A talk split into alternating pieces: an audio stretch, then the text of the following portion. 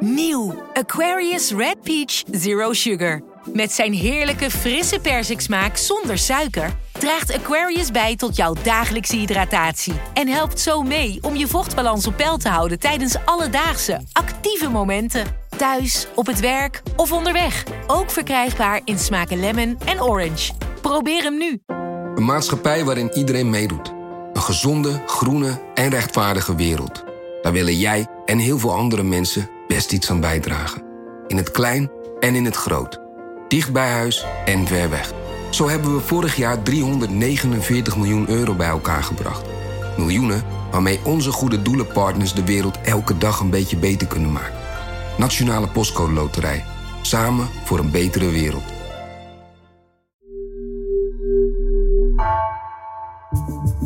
Vanaf de redactie van NRC het verhaal van vandaag.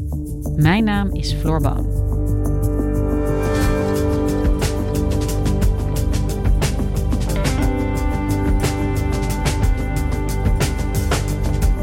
Het is spectaculaire televisie. De openbare hoorzittingen van de Amerikaanse onderzoekscommissie die de kapitoolbestorming onderzoekt. Amerika-correspondent Bas Blokker keek mee en zag hoe Trump-getrouwen het beeld schetsen van een president die donders goed wist dat hij leugens verspreidde en de wet overtrad. Zal dit Trumps achterban ook overtuigen? Of wakkert het de polarisatie alleen maar verder aan?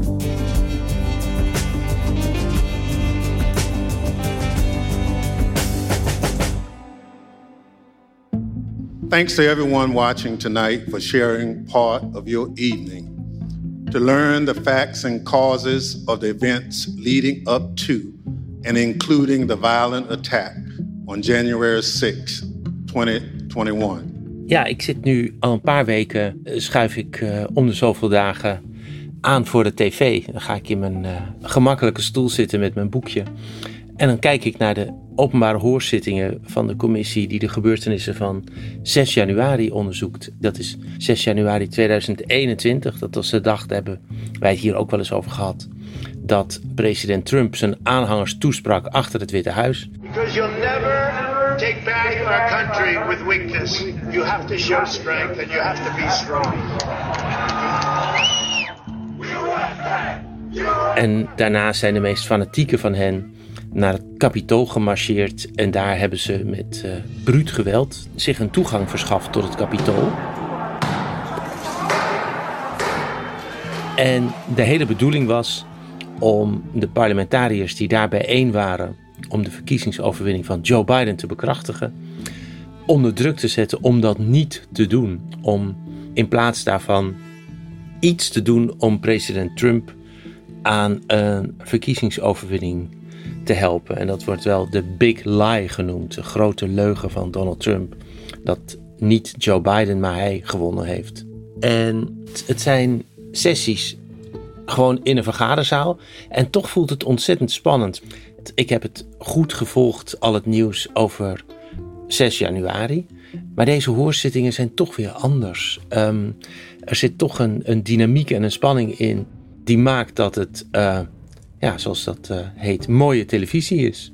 January 6th and the lies that led to insurrection have put two and a half centuries of constitutional democracy at risk. The world is watching what we do here. Ja, mooie televisie, uh, waar heel veel Amerikanen ongetwijfeld naar zullen hebben gekeken, ook de afgelopen weken. Um, hoe werkt zo'n commissie? Wie zitten er allemaal in? Het, het is een parlementaire commissie, dus het zijn allemaal leden van het Huis van Afgevaardigden. Er zijn zeven leden, uh, zes plus de voorzitter. Op twee na zijn het allemaal democraten. En dat is een beetje de pijn van deze commissie. Ik weet niet of je dat nog herinnert, maar vlak na de bestorming van het kapitool was de verontwaardiging compleet en alom. Ik bedoel, iedereen vond het een schande wat er was gebeurd. Ook republikeinen. En die hielden ook Donald Trump verantwoordelijk voor wat er was gebeurd. Want die had de mensen opgestookt met die grote leugen van hem. En in de dagen daarna zag je dat gewoon leegbloeden. En waren de Republikeinen ineens weer allemaal, ja, in ganse pas marcheerden ze weer allemaal achter Donald Trump aan. En hoewel ze in eerste instantie uh, graag wilden meewerken, hebben ze zich in tweede instantie eigenlijk geheel teruggetrokken, de Republikeinen, uit deze commissie. En wat er is gebeurd, er zijn twee republikeinen uit het Huis van Afgevaardigden die lid zijn van deze commissie, maar die hebben daar duur voor betaald.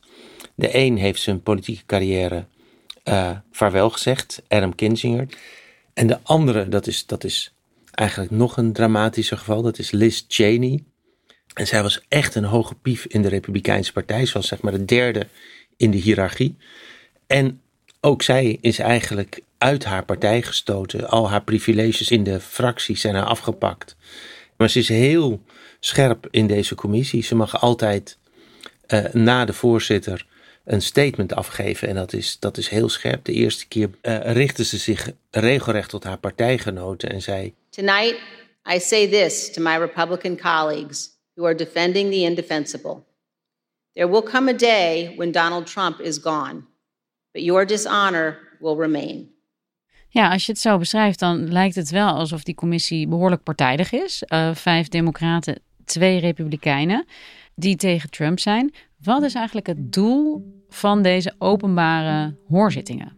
Uh, het doel is duidelijk. De bedoeling van deze commissie is om te laten zien dat Trump heeft gelogen over um, zijn verkiezingsnederlaag. Hè, dat het eigenlijk verkiezingswinst was. Dat hij kon weten dat hij loog. Dat hij daarna allerlei ja, um, plannetjes heeft uitgebroed om op basis van die leugen toch nog president te blijven. Dat dat illegale plannetjes waren, dat die tegen de wet waren. En dat hij, hoewel hij wist dat het tegen de wet was, ze toch heeft doorgezet.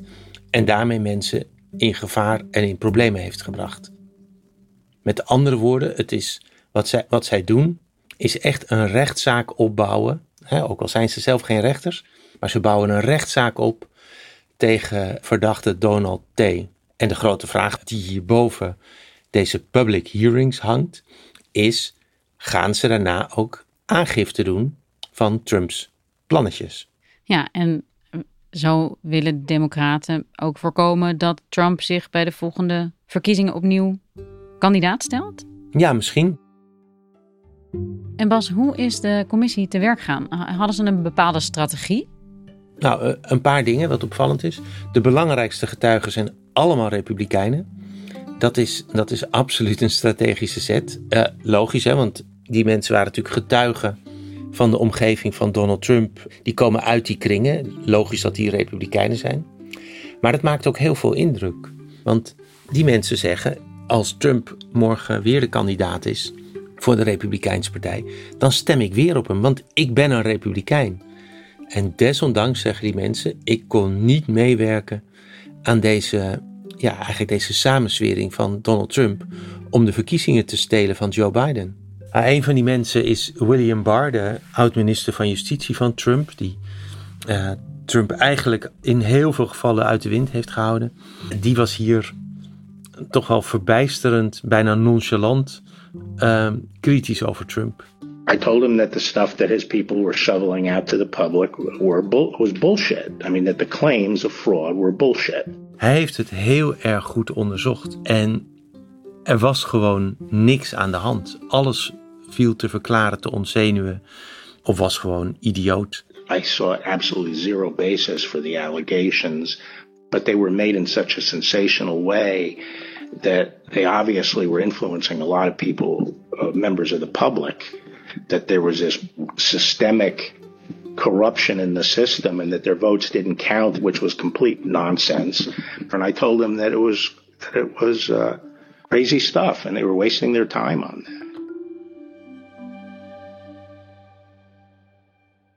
Ja, en er zijn nu vijf hearings geweest, vijf uh, uh, publieke hoorzittingen. Wat zijn de meest opvallende dingen tot nu toe?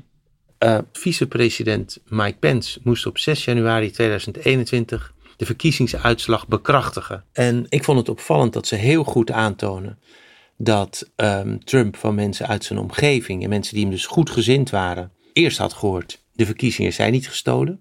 Dat hij dat blijft volhouden van wel. Dat ze, um, als hij een, een advocaat in de arm neemt, Eastman, de, de, op dat moment de rechterhand van Donald Trump, die zegt: volgens de wet kan de vicepresident eigenmachtig de verkiezingsuitslag um, afwijzen. Dat klopt niet. That President Trump said I had the right to overturn the election. But President Trump is wrong. I had no right to overturn the election. Desondanks is hij mensen met die theorie onder druk blijven zetten. uiteindelijk heeft dat geresulteerd op 6 januari in een menigte die het kapitool bestormde onder het skanderen van hang Mike Pence op.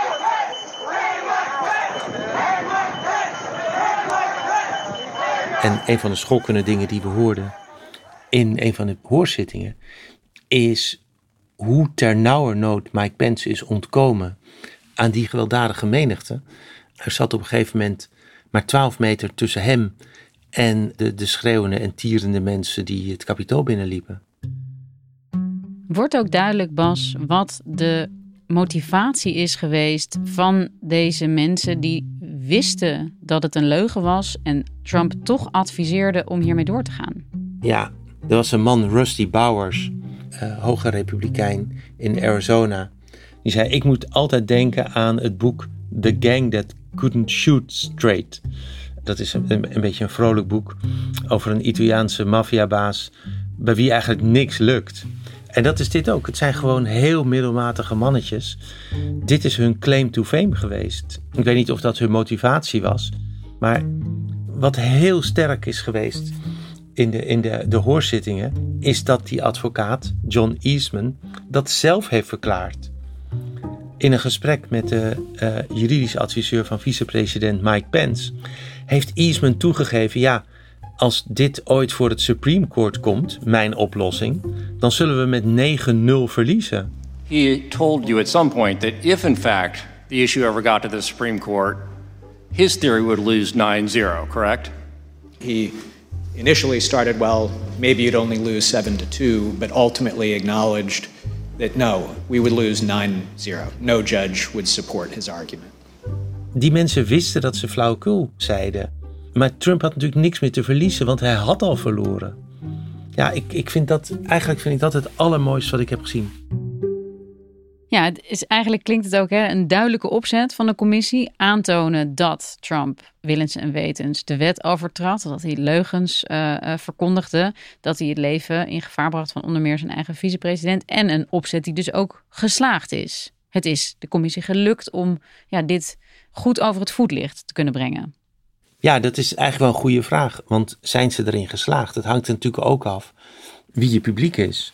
hebben ze mensen overtuigd die toch al bij hun parochie hoorden? Of hebben ze ook voor ja, zeg maar neutrale mensen dat, uh, dat overtuigend gemaakt?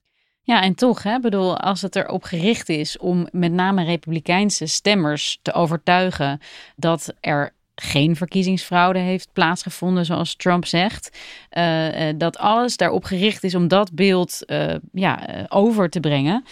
Is er niet ook een beetje het risico dat het een soort averechts effect heeft? Hè? Een, partijdige commissie die het juist makkelijk maakt voor die Trump-aanhangers om alles maar gewoon terzijde te schuiven. Zeker. En dat is ook een beetje het gevaar, vind ik. Kijk, je herinnert je vast nog wel, Donald Trump heeft twee uh, impeachment-procedures overleeft, die eigenlijk net zo uitzien als dit. Weet je, waarin een commissie van het Huis van Afgevaardigden onderzoek doet naar uh, uh, ja, veronderstelde crimes en misdemeanors van de president. Het is er twee keer niet gelukt. Trump is daar tussenuit gekomen. En een van die impeachments ging in feite ook over, over dit, namelijk over 6 januari. Dus ik denk dat ze wel weten dat ze geen meerderheid van de Republikeinse Partij meekrijgen om Trump op de vingers te tikken. Dat is gewoon een heel lastig parket. En ik vind wel dat deze commissie er beter in slaagt om onpartijdig te lijken dan de impeachment hearings. Ik vond dat zwakker opgebouwd dan dit. En Bas, hoe is het tot nu toe ontvangen? Hè? Want dit is uh, jouw recensie misschien, of in ieder geval uh, wat jij eruit haalt. Uh, wat, wat, wat zijn de reacties ook vanuit dat republikeinse kamp tot nu toe? Ja, de republikeinen die, hebben, die zetten vol in op de partijdigheid van de commissie. Hè, dus die maken geen woorden vuil aan het feit dat de belangrijkste getuigen allemaal republikeinen zijn. Dat ze allemaal uit hun kamp komen. Dus ja, daar komt het helemaal niet aan. Uh, een grote zender als Fox News die had besloten de eerste hearing, die was op, op 8 uur s avonds, primetime, werd hij op alle zenders uitgezonden. Behalve bij Fox News, de, de inmiddels geheel Trump-getrouwe zender. En Donald Trump zelf, heeft hij al gereageerd? Ja, zeker. Trump is. Ehm, ik vond het leuk. Eh, aan de vooravond van de eerste hearing hoorde ik een commentator zeggen dat, dat de grootste uitdaging voor de Republikeinen zou zijn om ervoor te zorgen dat Trump in hemelsnaam niet hapte op wat er uh, deze commissie werd gezegd. Een heleboel Republikeinse kiezers waren Trump zat met zijn stommige Twitter. Dus ze waren heel bang dat hij zou reageren. Maar hij heeft dat natuurlijk toch gedaan. Hij heeft uh, halverwege deze sessies een statement van twaalf bladzijden uitgebracht. Waarin hij alle leugens over dode mensen die zouden hebben gestemd. Over uh, kiesmachines die stemmen voor Trump automatisch zouden omzetten in stemmen voor Biden. Heeft hij allemaal weer herhaald. Ja, het is allemaal aangetoond flauwkul. Bullshit, zoals zijn eigen minister van Justitie zei. Maar hij heeft dat toch gedaan. En hoe gaat het nu verder, Bas? Deze hoorzittingen zijn geweest. Is dit het laatste of, uh, of, of komen er nog meer? We hoorden afgelopen week dat de commissie nog twee extra hoorzittingen wil, uh, wil inlassen. Halverwege juli. Ze zeggen dat ze zoveel nieuw bewijs hebben dat ze dat ook willen presenteren aan de Amerikaanse bevolking. En wat denk jij, Bas? Is de Amerikaanse democratie hier nu ook iets mee opgeschoten met dat dit nu allemaal zo publiekelijk is gezegd? Nou, je zou hopen en verwachten van wel, maar ik denk het eerlijk gezegd niet. Iemand vertelde dat hij één voor één de leugens van Trump over een bepaald kiesdistrict aan een kennis van hem uitlegde. An attorney that we know that walked him through this wasn't true. Okay, I get that. This wasn't true. Okay, I get that. This wasn't five or six things. Dat hij elke stap zei: van kijk, dit is niet waar, dit is niet waar, dit is niet waar. En die advocaat geloofde elke stap. Die, die ging dus helemaal mee met het ontzenuwen van deze ene aantijging. En die zei na afloop, en toch weet ik in mijn hart dat ze de boel hebben geflest. But at the end he goes, I just know in my heart they cheated. Once you get past the heart, the facts don't matter as much. Als je eenmaal voorbij het hart bent, dan maakt de waarheid, heeft daar eigenlijk geen invloed meer op. En ik denk dat dat een, uh, een, een ontzagwekkende en verschrikkelijke waarheid is. Dat de, het Amerikaanse electoraat, verdeeld als het is, eigenlijk de waarheid voorbij is. En dat hoe goed je ook zou uitleggen dat Donald Trump heeft gelogen en wie het ook zou vertellen, er een groot deel van het electoraat, een minderheid, maar een groot deel, onbereikbaar is geworden ja, voor de waarheid. Dankjewel, Bas.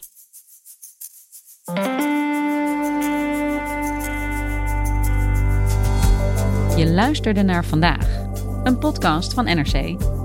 Eén verhaal, elke dag. Deze aflevering werd gemaakt door Anna Korterink en Marco Raaphorst. Dit was vandaag. Morgen weer.